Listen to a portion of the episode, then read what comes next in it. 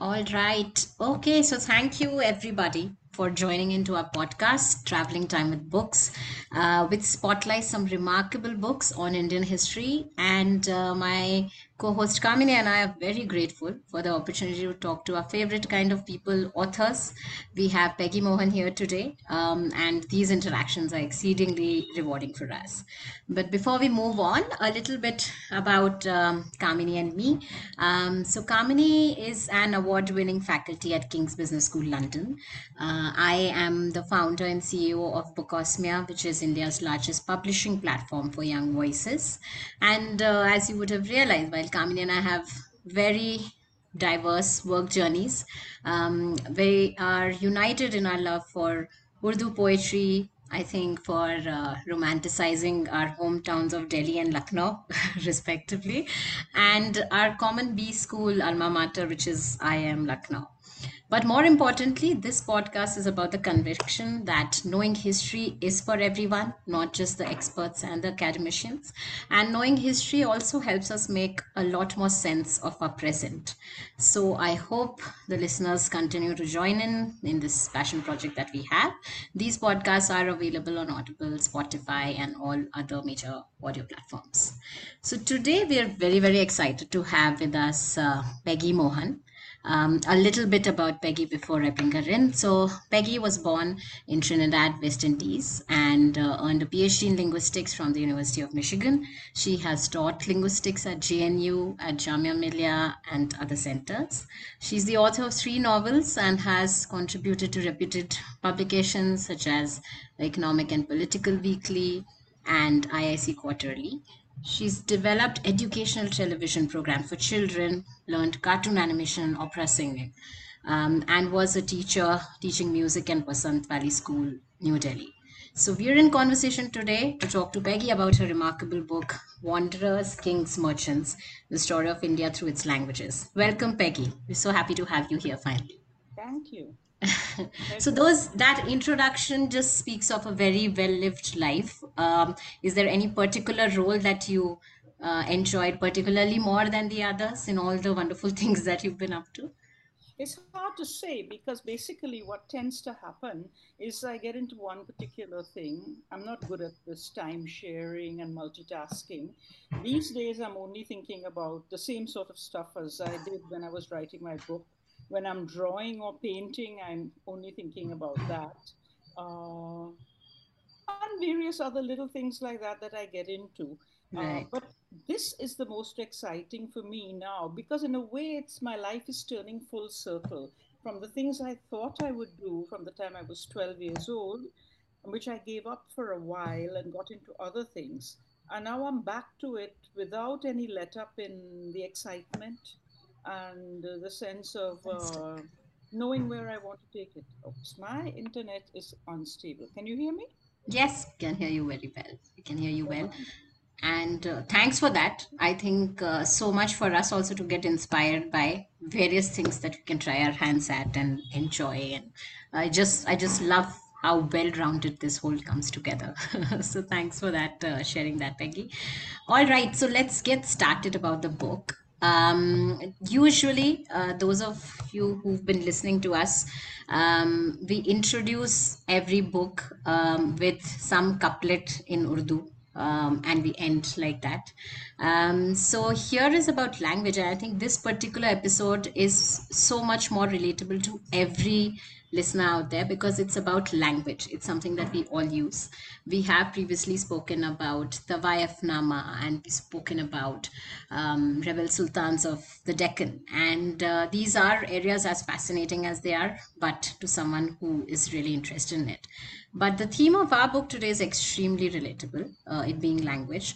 And I couldn't help but recall um, a few lines by Faiz, um, which go like this बोल कि लब आज़ाद हैं तेरे बोल जबां अब तक तेरी है तेरा सुतवा जिस्म है तेरा बोल कि जान अब तक तेरी है and i think it so beautifully talks about so many things that language mean to us about speaking up standing up for yourself about communicating and so much more so this book um, is fascinating because it introduces us to another facet of language which is about how it helps our historians pick out these packets of information of how the language evolved and tell us a lot more about the times that it has seen. But we'll come to that later.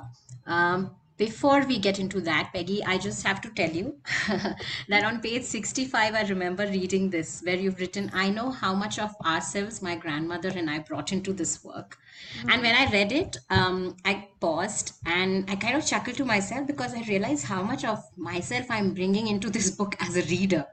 Uh, and that's where the relatability of uh, everything around language. Um, so, as someone who grew up uh, in Lucknow with Lucknowi Hindi and you know that underlying generous sprinkling of Urdu. And now married to a Kannadiga, I live in Bangalore, which is so multilingual that a 10 minute walk in the park will have you hear at least four or five different languages.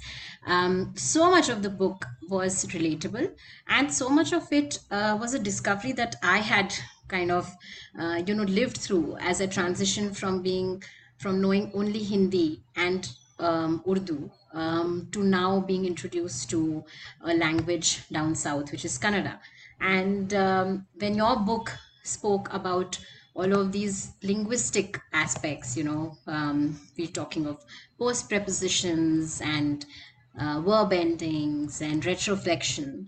I could um, relate with it so much because when I transitioned from knowing only Hindi to Kannada, and I would say, oh, the sentences abruptly end. There is, like in Hindi, I would say, Akka naam kya hai? Whereas in Kannada, I would just say, Nimhes Renu. And there's no ending, there's no hai which comes. Or when I would see that my kids are struggling with pronouncing her in the right places. Like Gandhi is a challenge. So either they'll say Gandhi or they say Gandhi.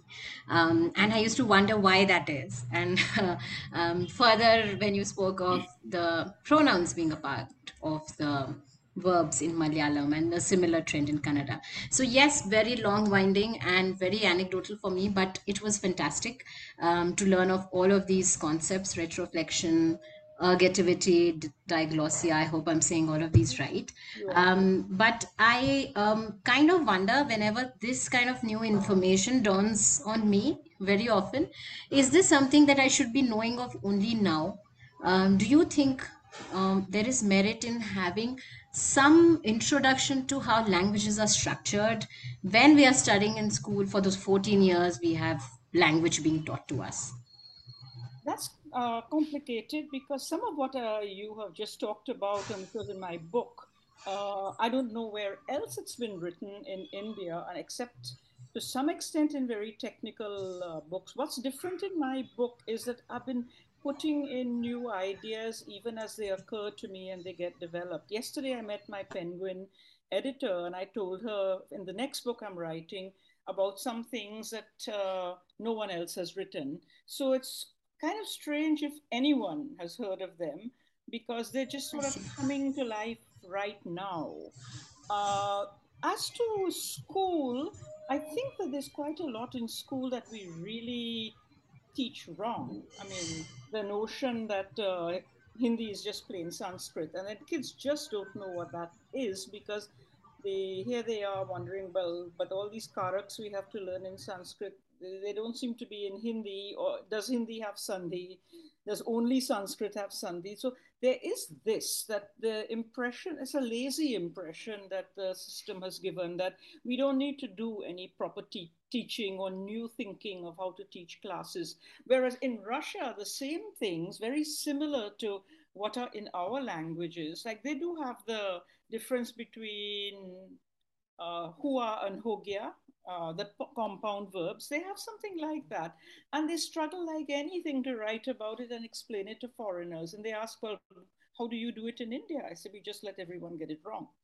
Um, there, and there is no notion. I remember going into a children's Sanskrit class where the professor was, the teacher was teaching about karaks and he was saying, uh, Mane khana khaya, and that mane is the first karak. It's not, it's the third karak.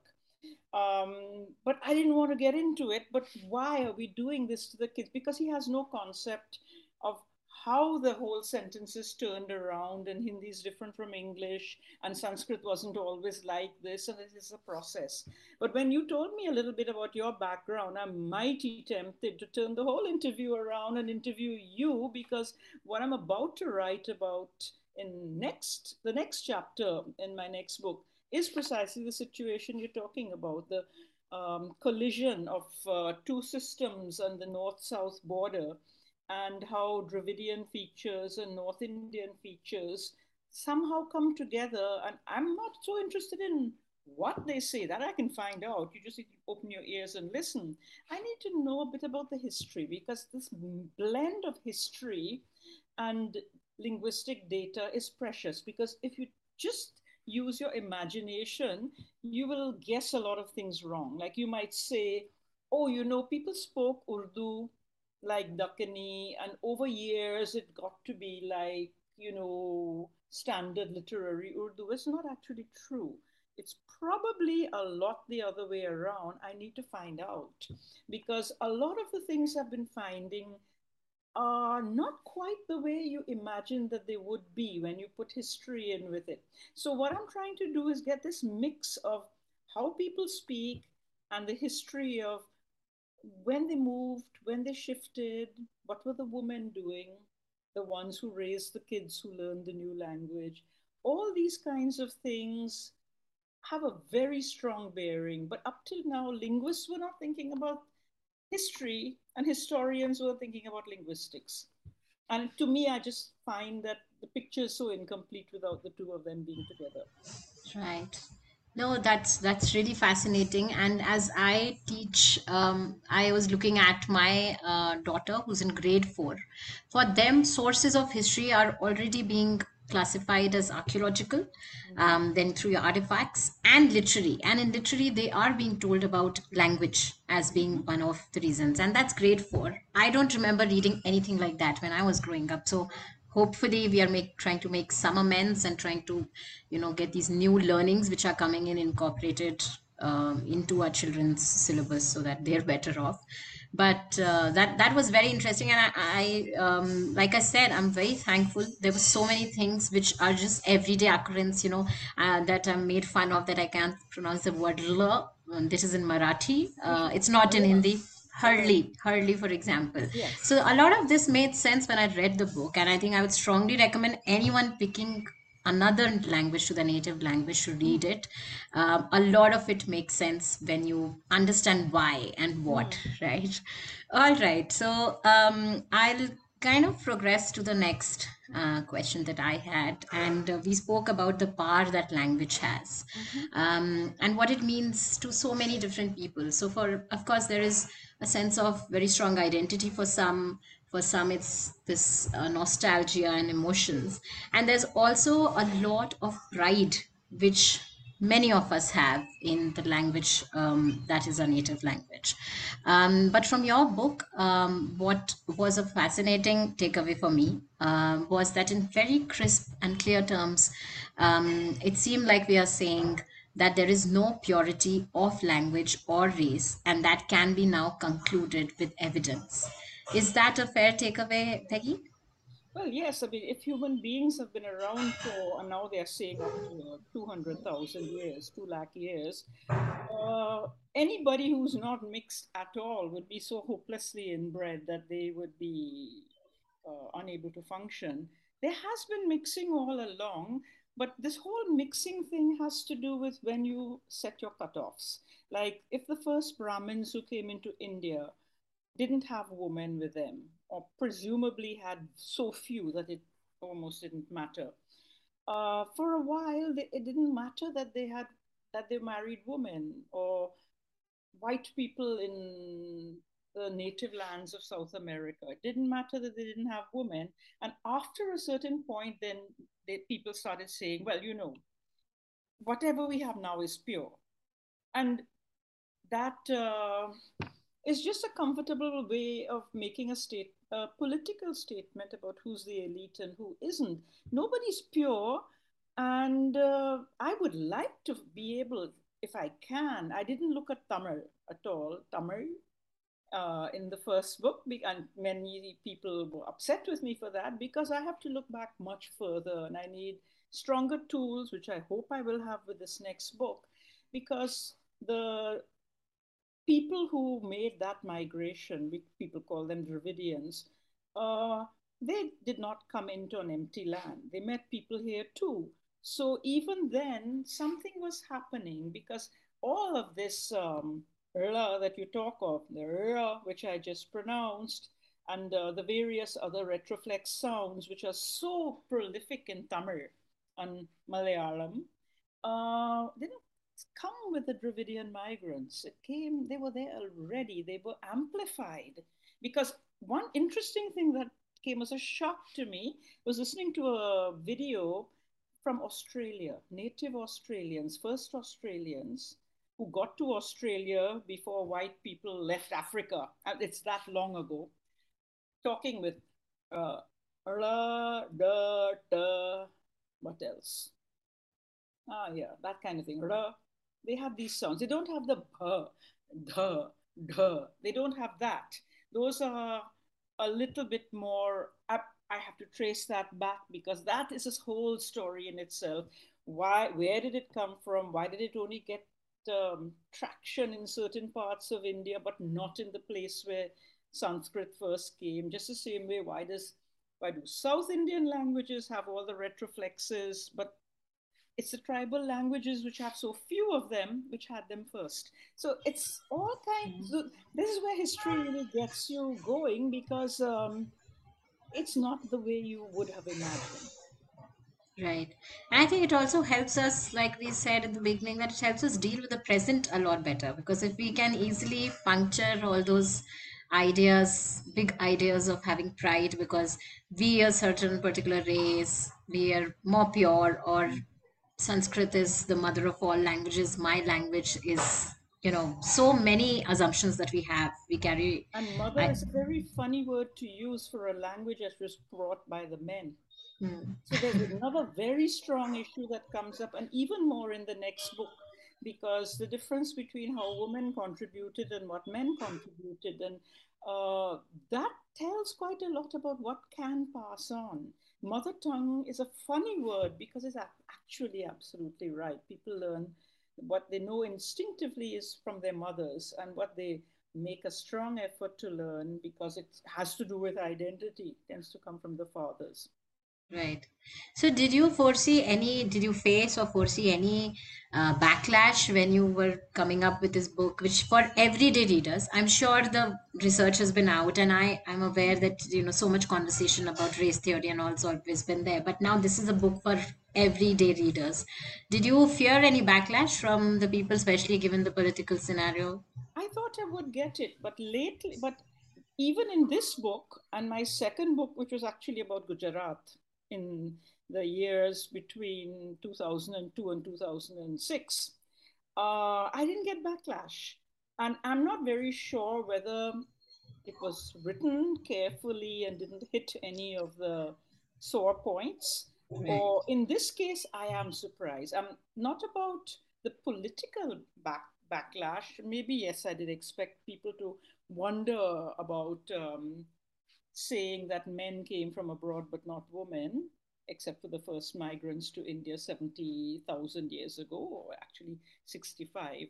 If, imagine it taking 5,000 years to migrate from um, Yemen to India. That tells you that they weren't actually migrating.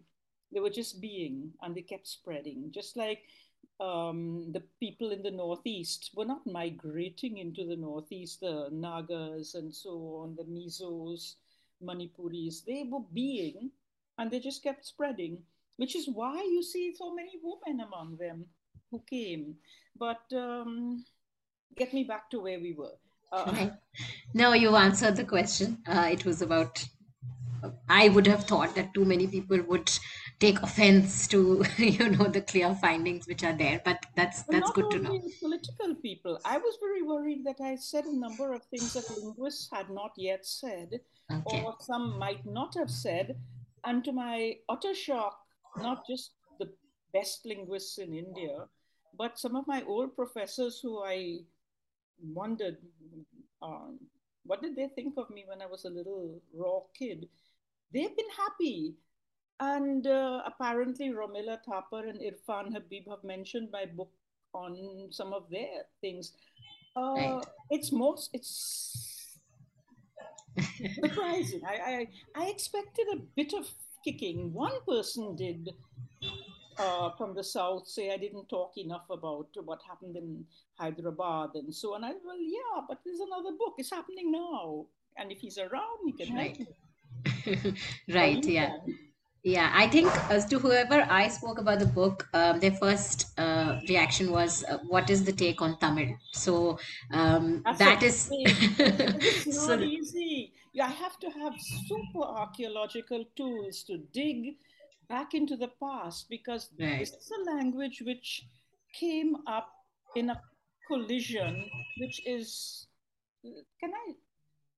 I just am tired of all these uh, cold calls coming to me. Uh, okay. Uh, okay, it's a language that came up approximately mm, maybe 9,000 years ago. That migration came through the Indus Valley and went on south.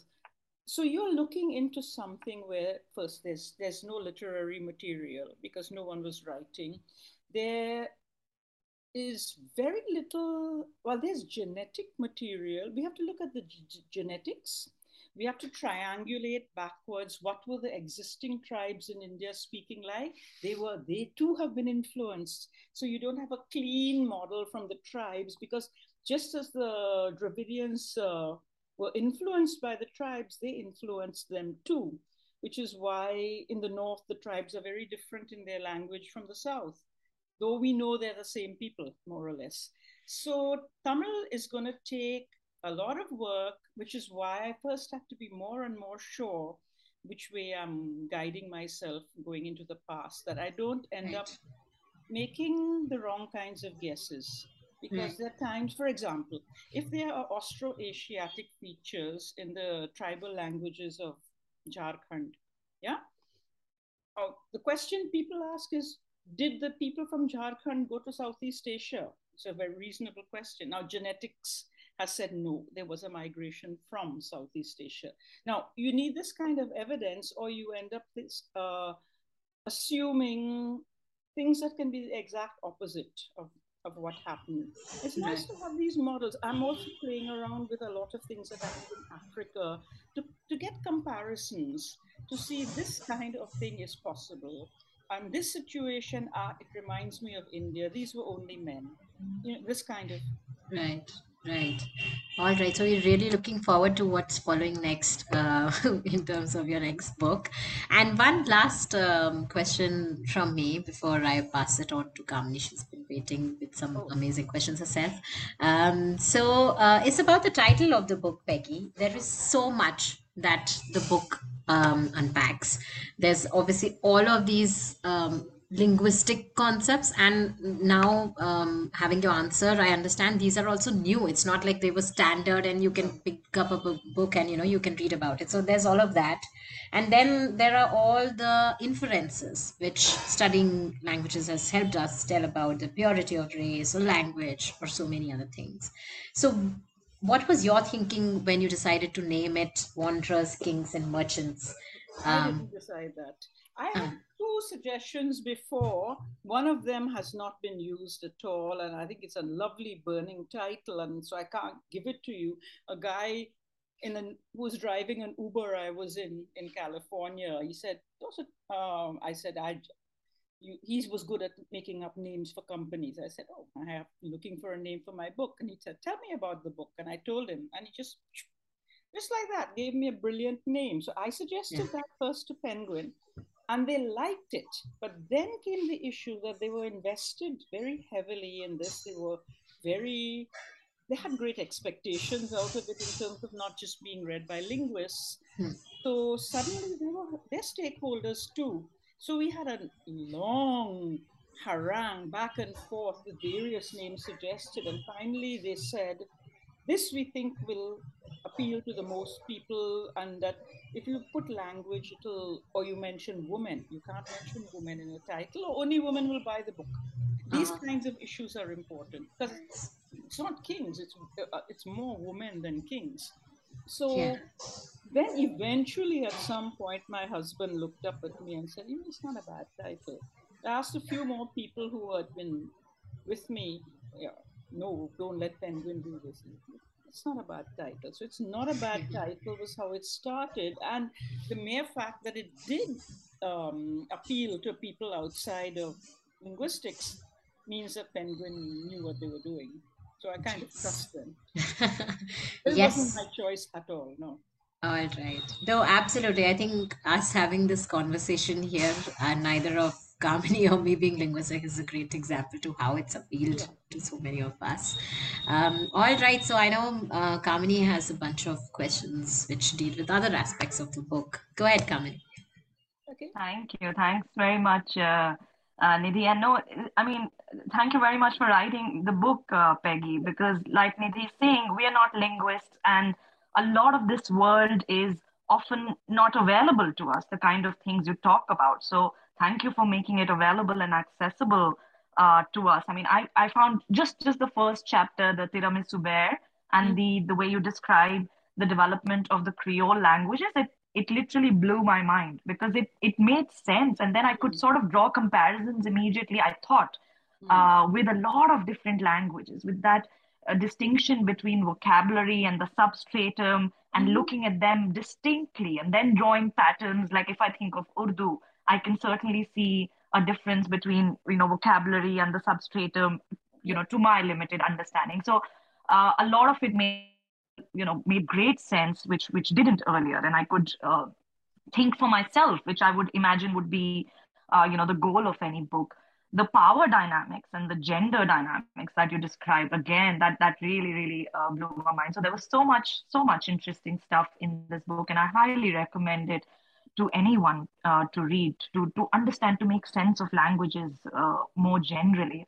I always have thought of myself as not a language person. So in the boxes that we put ourselves in from childhood, I thought I'm one of those people who's not good at languages. I studied Sanskrit as a child, but it was just very difficult. And, and I've tried learning other languages, but I found it very difficult. And then having a child, I have a seven year old now, watching her pick up languages. She picked up Spanish because of her nanny. Her nanny exclusively spoke in Spanish. Uh, and my daughter spoke only in English, actually, at the time. We've not been great with Hindi. We are. I have that with Right. my daughter too. Yes. so that that was very interesting to see as well how children pick up languages in a very different Hmm. uh, way their brains are perhaps more malleable but so it, it, there's a lot of interesting things but now let's let's you know picking up again from the discussion on migrations i found your observations regarding the development and evolution of sanskrit very interesting and you know you bring in some great insights from genetic and evolutionary biology and again so wonderful to have interdisciplinary work and see how it can inform each other. So you bring in these insights from genetic and evolutionary biology to explain the evolution of Sanskrit. And so, if you know, to paraphrase or to for those of you who've not read the book, uh, we now understand that there was a male-driven migration into India. It was gradual in small groups, and that the migrating men mixed with the local women. These men spoke, you know, one variety of Sanskrit, whether we call it a pure or whatever not, uh, in which Rigved must have been composed originally, but not written down. And that also is very interesting. So I really spent a lot of time thinking about this distance between composition and writing down and how that changed the language as well.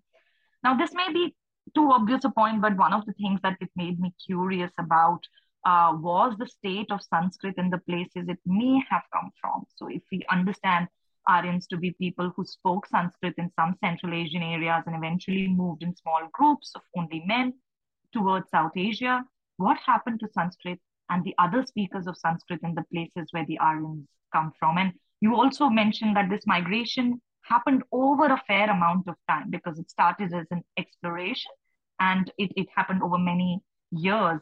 So there must have been potentially some continuity of that language in those regions, uh, you know, for the later people or or not maybe. But but I'm I'm curious to understand, you know, are there do we know anything about what happened to Sanskrit after and why Okay. no one speaks it in some of these Central Asian regions? See, first of all, it wouldn't have been Sanskrit, right? It would have been something like it. There's a lot going on now, and it's now even more stirred up, roiled, and not un, not clear what it was. There are people who around who are saying that the people who migrated the Yamnaya took a high language, which was not what they spoke every day, which is not surprising. It would not shock me because the Mughals and the Delhi Sultanate took a high language, Persian, which was not their language, and they brought it into India. And uh, what we think of as coming into Urdu or this Persian vocabulary, these people weren't Persian at all. So, was something similar going on there? I suspect not quite as much. Uh, because even the Prakrit type languages that you get around, um, there was no, there's no real evidence of something else, although there never is actually, is there? The people who went into South India, uh, the Nambudris, were not speaking Sanskrit. No one was speaking Sanskrit in the 8th century. What were they speaking? We don't know because people throw things away when they come to new places. What they don't throw away is the, the prestige language. So, what was Sanskrit? Was Sanskrit something they had which uh, was also similar to what was precious to the Romans and the Greeks, uh, with all the Karaks and all the literature and all that sort of stuff?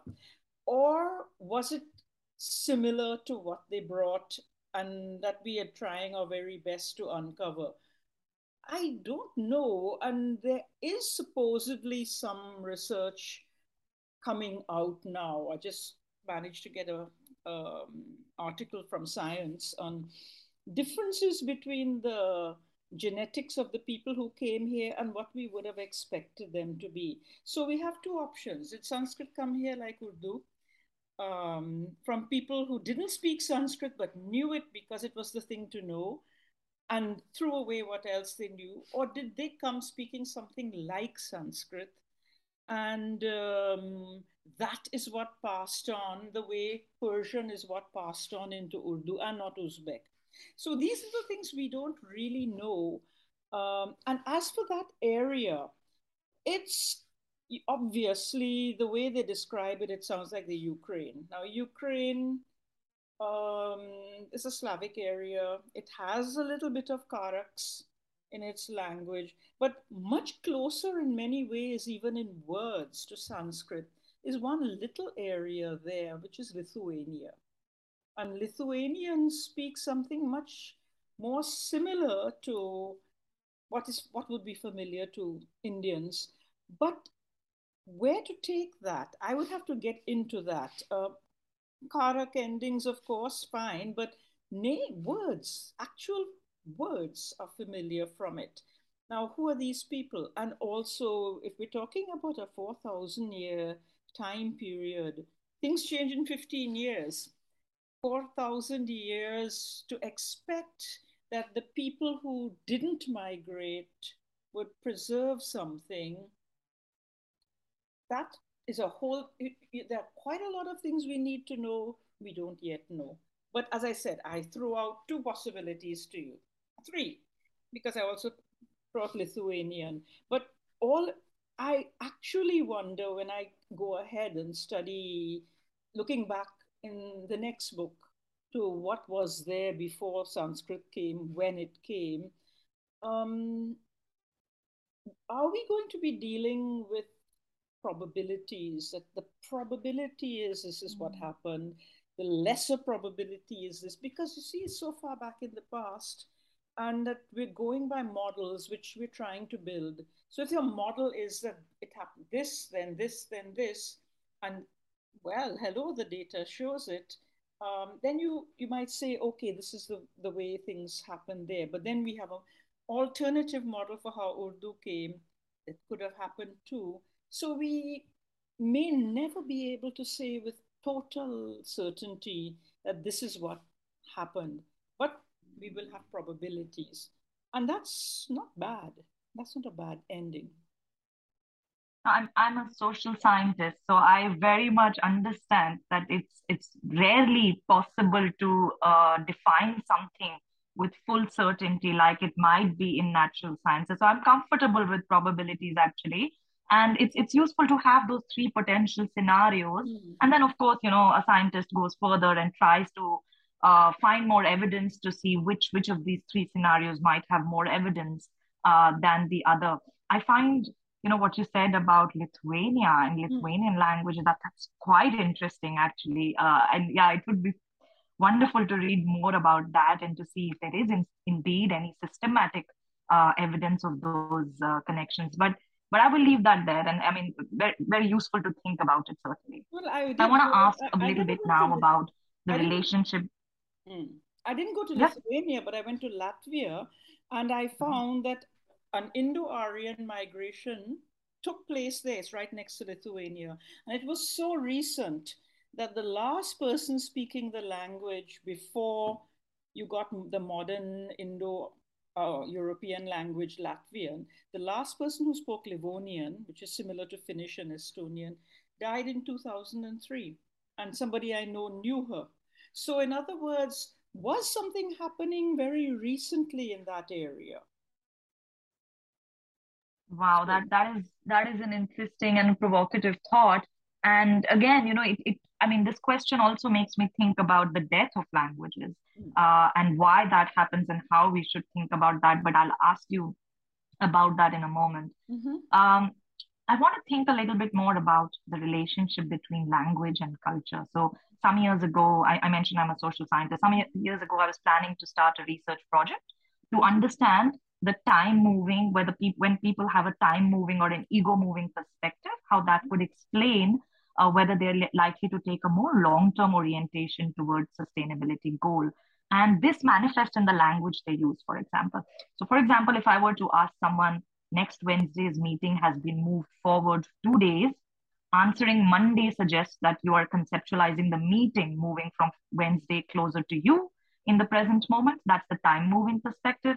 And answering Friday suggests that you're conceptualizing yourself moving towards the meeting mm-hmm. now further into the future. So that's the ego moving perspective. And we're sort of drawing, we're doing experiments to draw uh, connections between how this, you know, through language, understanding the perspective people take and how that affects their orientation. So thinking a little bit similarly in terms of what the use of language can tell us about people and about culture.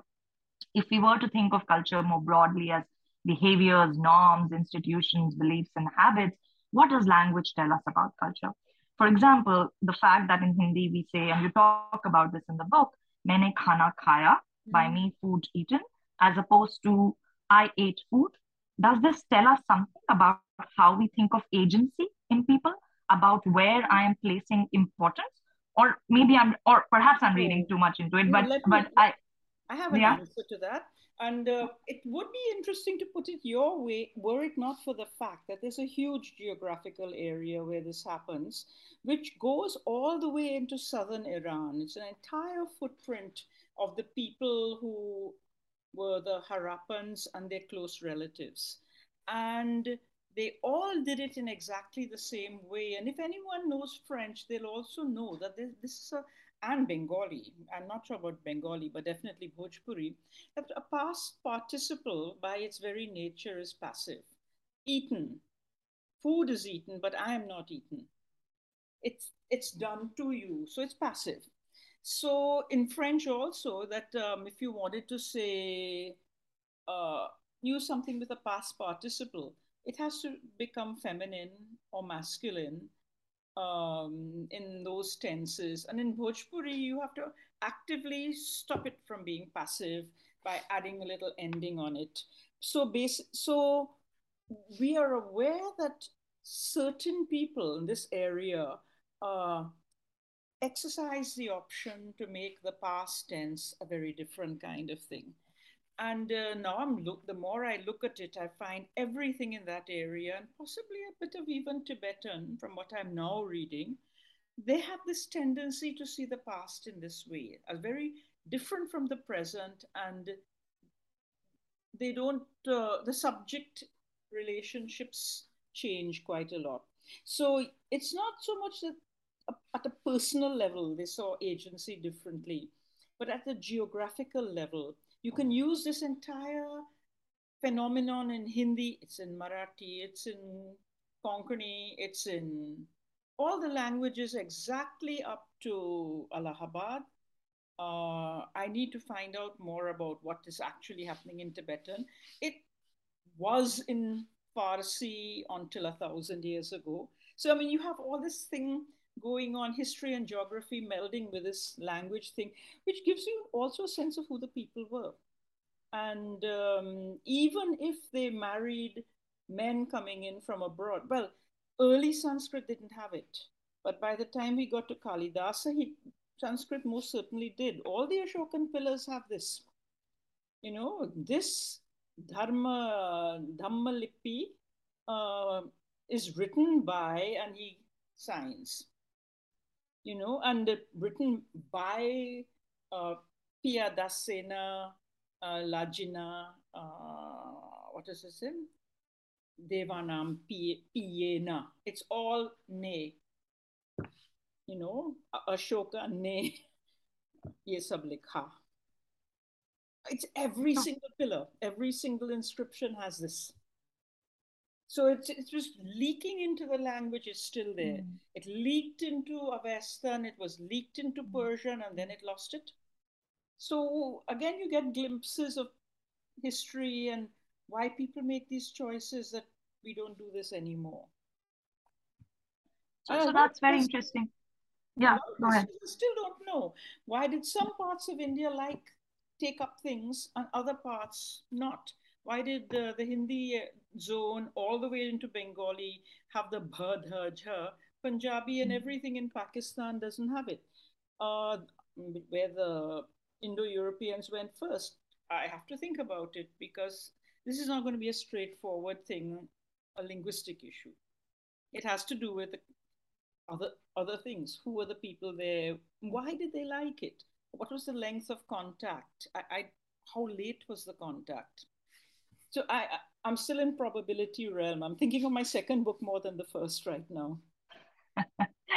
no, that that's useful, and you're obviously, I mean, you're right that there are so many things intersecting together to you know create some of uh, some of the outcomes that we are seeing and that we are discussing. So it's it's probably hard to disentangle some of them. But I'm also hearing you say that there is perhaps some cultural commonality within a mm-hmm. geographical area yeah. that might sort of determine why we see this change or this this difference rather yes. uh, in, in, in okay which is which is interesting and you know i mean i was also thinking about this because uh, nidhi mentioned that uh, urdu is something we both uh, care about let's say and it, you know urdu we usually um, think of as, as a language of tehzeeb and i was in fact there's this share by manish shukla he, and he says baat karne ka hasin तौर तरीका सीखा हमने उर्दू से के बहाने से सलीका सीखा almost saying that it's through the language that we are learning a certain sensibility uh, mm. which I find interesting. But on that point, Nidhi, do you want to ask about Urdu? Otherwise, I will go to the you know darkest question yet uh, about death of languages. It looks like we have time. I'll quickly squeeze in the question. So, um, yeah, um, I think the references to Urdu. So there was that was really amazing. It was to read about um, how Amir Khusro treated the language so differently from Ghalib that you called out, and also I think uh, it kind of made me introspect, and I shared it with my family, and for most of us who speak uh, or I take great pride in the nuktas which come. So her has to be said in a certain way, and then we read um, that uh, here is a poet who tried to make the language more inclusive by losing uh, the z and you know the her and all the nuktas things. So yeah, that that was very interesting. But um, there's this whole piece, and then I read up a little bit more about how Urdu and Hindi are called twin languages. Uh, they yeah, they're very, very similar in a lot of respects. Uh, more than similar, more than similar. They were they're twins which got separated. Uh, right. Through politics, yeah. Right. Politics. Right. So, um, but how they have evolved. So, while Hindi is written in the Devanagari script, um, Urdu, of course, the script is different. But I found a lot of other things very unique, Peggy. Like um, in Urdu, you do not have the a and the o, the small matras. So uh, furkat, for example, would be for a kata, and you need to know the word, which is very different from any other language. Like, uh, um, English. In English, we are constantly. Yeah, so there is a lot of that in English, but not a lot of that in our um, Indian uh, languages. Like in Hindi, I, I often tell uh, my daughter that if you know the alphabet, you can read a new word. Yeah. But in Urdu, you need to know the word just uh, be to be able to decipher what is intended. Or you know, lazim could Mhm. just be lazim. So the badi matra aati hai, but choti matra is not there. You need to have an inherent. You need to first know the words and then attempt to read it. So I found that so different from No. Hindi and uh, uh, well, Chinese is even more. If you don't under, recognize the entire symbol, you are nowhere. You you can't handle the the words at all. So there there's a completely phonetic uh, phonemic writing system. There's the one which has some flexibility, English and Urdu. Turkish written in Persian script, you have to dig back to find out quite a lot more vowels. There are more vowels in, in, in Turkish than there are. There, ü, ü, ü. All of these were not written separately. So, in fact, that's one of the reasons why they're probably quite happy not to be using um, the Persian script right now. But if you're dealing with Chinese, there's Yeah. no no way you can't you can read without getting the entire message. One of the stories in my family is of my grandfather, who in the First World War was sent to Russia with the Canadian Army, and um, he picked up reading Russian, which is like reading Hindi. It's Hmm. totally phonemic, and he used to read out letters to the Russian soldiers on the front that they had gotten from home. He didn't know what he was reading. So Oh. when my my mama told me this is what your grandfather could do, I said, oh, I can do it too. I mean, and it hadn't struck him that it was not a great thing. It was a thing about Russian. It wasn't that my grandfather had some special ability, but um, and, and it's ultimately anyone who reads Urdu or reads Hindi or reads English or Chinese reads at the same speed. So these are little hiccups that are only there for the learner. In Urdu, like when now when I first started learning it, uh, these things would stop me, and I would keep wondering which is the vowel that it is in the reading. Hmm. Uh, and then later I began to know this is going to be the word.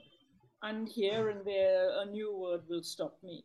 So actually, reading is a recognition process, and it's you recognizing the whole sentence, you're recognizing the argument, the kind of mindset. So you have all these clues. Right. And so Right. people read, but your comment about how different Ghalib was from Amir Khusro, um, if you look at what Ghalib wrote when he was not writing ghazals, it's um, pretty straight stuff. Not vastly different from what anyone you know would be saying right now if they wrote Hmm. letters, his letters. So it's interesting that I, I my feeling about Gha- Ghalib is that he was not merely playing around with sounds and new words. He did that too. He was a poet, but he was being cryptic. And being cryptic is something anyone who dealing with social media where you'll get blocked on in Facebook jail for 30 days if you write this, that, or the other. You write it and you write it in a way there's no Yeah. name mentioned and there's no context mentioned. And if nobody understands anything of what you say, uh, it won't be beautiful like um, Ghalib's poetry, Hmm. but they will just be lost. And it's also the same with um, the Rig Veda. They didn't write anything that totally devious. I mean, you can get it, but what you don't get is the context. So Ghalib Yeah. and the Rig Veda, for different reasons, their contexts are obscure to us. I'm Yeah. sure a good friend of Ghalib would be able to get straight inside his mind and say, ah, I know what he's talking about. right, right. So just to close the loop on the Hindi and Urdu thing, uh, Peggy, is it the Persian influence which made Urdu have these aspects that you spoke of are also there in Chinese and Russian? Because Hindi doesn't have um, this particular matra um, We're just talking thing. of the writing. The writing Yeah. is like clothes. Um, if you put yourself into a hijab or you dressed yourself up in a different way or you dyed your hair, you would look totally different. The writing linguists don't get very excited about because look, Turkish once was written in that script. Uh, Chagatai was once written in that script. Then it got written in English script. They got mm. written meanwhile in Russian script. All these things have been okay. happening. I'm not worried so much about this the script. I think what made Urdu more Persian, mm. and we let's not let's be clear, we're talking of literary Urdu. Huh? Normal people don't throw all that Persian into their normal speech is that the people who were writing the first uh, ghazals in Urdu had were already in the habit of writing Persian. They were not trying to make Urdu into Persian. They were trying to take Persian out of their language, and then they got stuck from time to time. They didn't have a word for this. They used the word that they knew. It's exactly the same thing which I imagine happened in Malayalam for Sanskrit words coming in. And you'll notice that in Malayalam and in Urdu, all the nice, cute words that came in are nouns.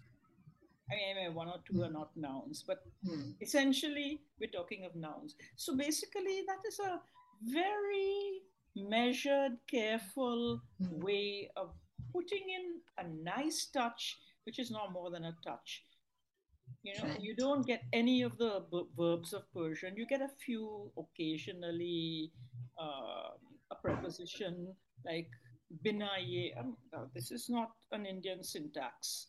Or mm, Shahanshah Hindustan.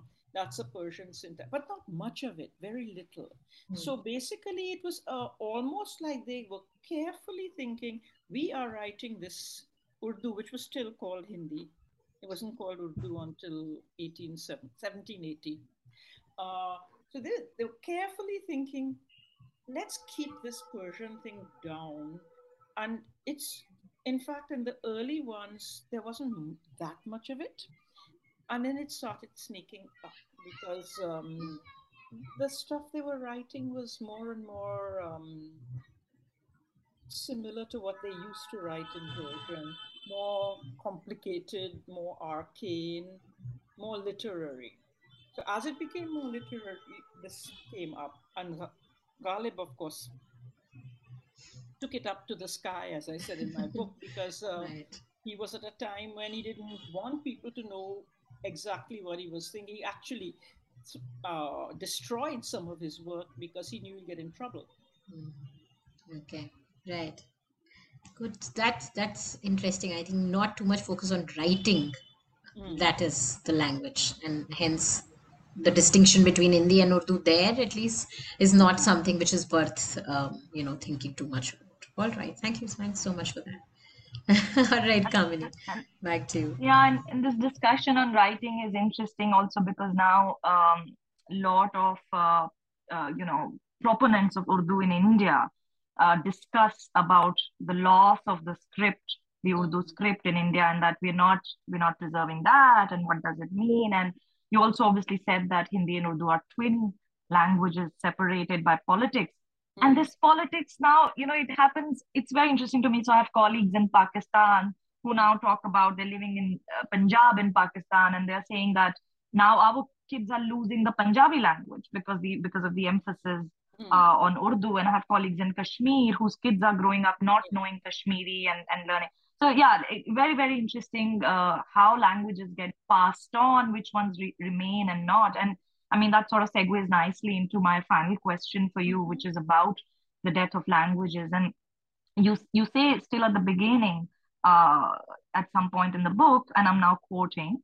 Uh, language death then is not about the disappearance of the outer form of language, the term death implies a certain loss of vitality, a vitality the language once derived from having native speakers, which I personally found to be a beautiful explanation of what we mean by death of language.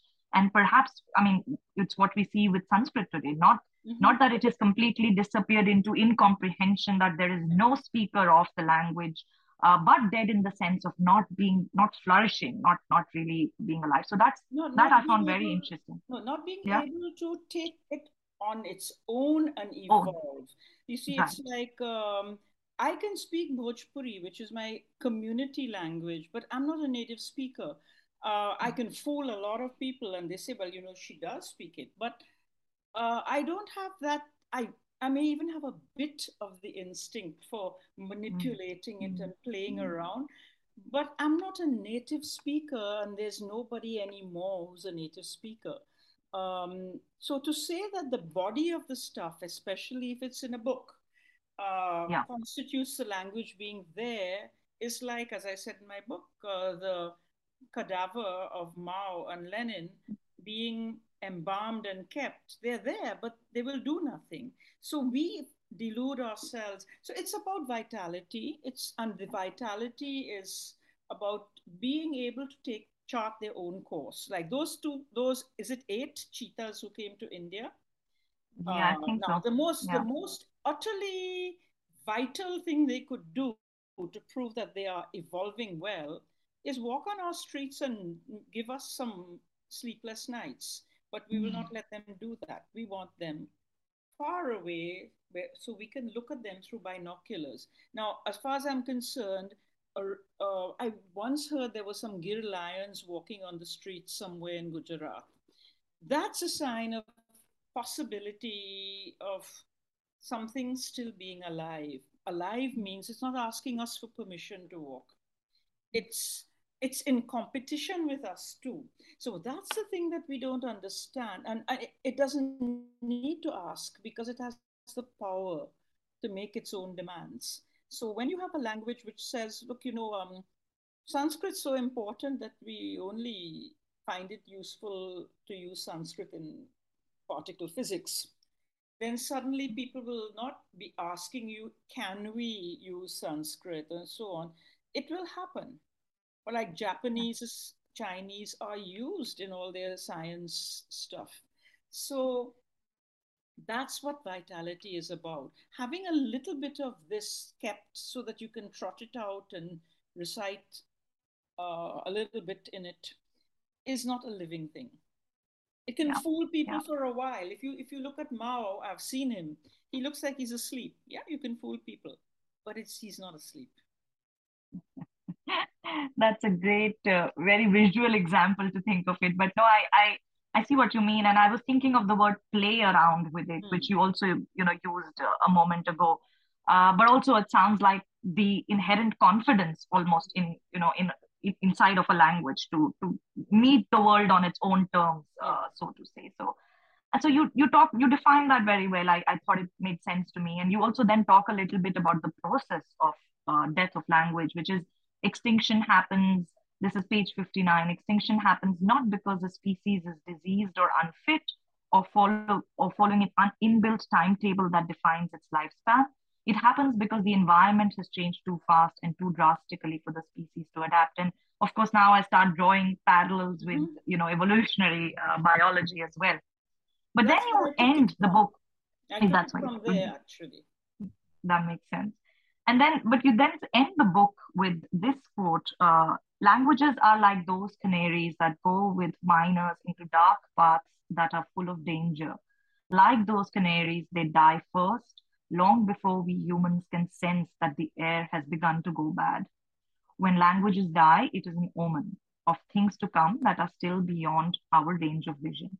And I wanted, I was hoping, you know, you could talk a bit more about this. So, you know, why do we lament the death of languages? What does it really mean? What are the implications of this? So, if are drawing a parallel from evolutionary biology, we know that, you know, for example, bees are intricately interconnected with our natural ecosystem. Yes. So, the death of bees has a very direct impact uh, on the rest of the ecosystem. What happens to the society when languages die, and you know, what should we feel about that? Okay, there are two things going on. One is what you mentioned, and what what we I was trying to put across that of course languages are like those bees, are like those canaries, and that we whatever happens to them today will happen to us not too far down the road. But I don't think that's the real reason most people get worried. There's a terrible feeling, if you are an artist, you will understand it straight away. People don't care about the artist and the process and whatever they're going through. And so they care about the product, and language is a product. It's, it doesn't matter anymore who speaks it, you can die. Uh, they don't mind if all the tribals speaking some language or the other actually die out they think the language will be there because the product in a book, on tapes, or whatever, is there for us to study or to feel we did not let go of it, but that was not it. It's like um, I give away paintings that I do, and people say, but aren't they valuable? I said, no, they experience, I lived through that and it's over. And now you can have the painting. Uh, you're not going to take away what it, it was like making it. So, similarly, the language, people hate the idea that products go. So the coal that is uh, found at the bottom of the ocean from the Titanic is has a big market value. So and so will languages. I don't like that aspect of it. I don't want the cheetahs sitting in that little area carefully mani- manicured for them. I don't regard that as vitality. As I said, I prefer the lions walking on the streets of Rajkot as a sign of, of of vitality. So in, you, you kind of get what I mean that uh, yeah. a world which has all these things alive has a world that has them in competition with you. The day that you really feel that only knowing English is going to be a very big mm. problem in India because you're in the south and you need to learn Malayalam, which people do, and they learn it very fast. Um, that's a much more living world to me. It's not yeah. that we have it there as a nice option for the way things were, but now let's continue our lives all speaking English. Uh, I like the idea that anything that's alive can give us a sleepless night. We're going to change that's, the world. That's that's a beautiful note. I think uh, to end our conversation. It's been an hour, and we could continue talking for you know for at least another hour yet uh, but but but we must end at some point so thank you so much peggy for such a thoughtful conversation and such an amazing book that you know really opens the mind to thinking about languages in a systematic way in a new way packed with insights that we wouldn't otherwise have access to. I know that some of the things you talked about later in your book i mentioned earlier they help me understand my daughter's language struggles uh, with hindi a lot better. And she's not able to say gh so she really tries very hard to say ghee and and really struggles with that. And also interestingly i asked her to translate english sentences to hindi and mm. she preserves the order of the words in english even yes. you know as she tries to translate because she knows some of the words now um, going back to your title like think again about the wanderers the kings and the merchants who moved from one place to another and the women who anchored the process uh, of language change that happened through through this. So that that is obviously very exciting. But this is not necessarily a romantic thought because we know that there was often a power imbalance uh, underpinning this process, and that seems to also have been highly gendered. In fact, you write, uh, quote, mixed mixed languages are about power shifts, not about little people migrating as individuals, which is of course interesting. Yet I think the hopeful in me also sees something about the idea of assimilation here, of human spirit that, like you're saying, that fights even when oppressed, uh, mm-hmm. uh, like in the case of Creole languages, and finds finds ways to cope. You know, a great example, uh, like I was saying, is the emergence of the Creole languages. And despite the challenges, so English really, I think a lot about. So I do talks with a lot of people, economists, and I've started to think about doing them in Hindi. Uh, but when I talk to people who are studying in Hindi medium schools in India and I say, I think I should do them in Hindi because they will be accessible to you, they push back a bit because they say, no, we need to know English. You know, we need to somehow learn English. That's what's important to us. And that's interesting to me as well because whatever said and done, access to English and understanding English does open up a new economic and social world for them. And it is for Hindi perhaps to, you know, find a way to fight, uh, make its own fight. Yeah It's an, an issue that if maybe they need to learn English, maybe everyone needs to access whatever worlds we can touch. But the problem is when you are so keen to learn English that it doesn't matter to you that you haven't understood what's been said to you. And I have been mentioning this to one or two people like when you try to teach an English medium in the government schools, why don't you put a Hindi translation for the teacher because then the teacher will what what do people do when they don't know what's happening they nod they let it pass and they probably don't benefit from something that could have been important. So there's this issue that yes, we need them to learn English, but how much they miss and, and get left out of uh, when they don't understand it, can we have a bit of both? No, absolutely. And your examples of the RTE and you know how that's affecting the students who are in mixed classrooms, that was really quite revolutionary uh, to me as well. The difference in confidence in particular, mm. that is that is something for us to think about. As we draw this podcast to an end, I think about the purpose of language. And it seems it is to facilitate a connection. Sometimes with ourselves, you know, through giving thoughts, our thoughts a shape, a form, a tangible form and sometimes with others. So, you know, at the end of the day, this is a beautiful connection. To be able to make this connection is, is something lovely. And I will end with this sher from your chapter on Urdu and Hindi. Uh, this is a sher by Hakim Agha Jan Aish. Oh. Uh, अगर अपना कहा तुम आप ही समझे तो क्या समझे अगर अपना कहा तुम आप ही समझे तो क्या समझे मजा कहने का जब एक कहे और दूसरा समझे So thank you very much, Peggy, for taking us on this journey so that we could understand better the world of languages and how they brought people together. My. Thank you so much, everyone, for listening in. We'll be back again with another episode. Thank you so much, Peggy, for writing the book and for this wonderful conversation.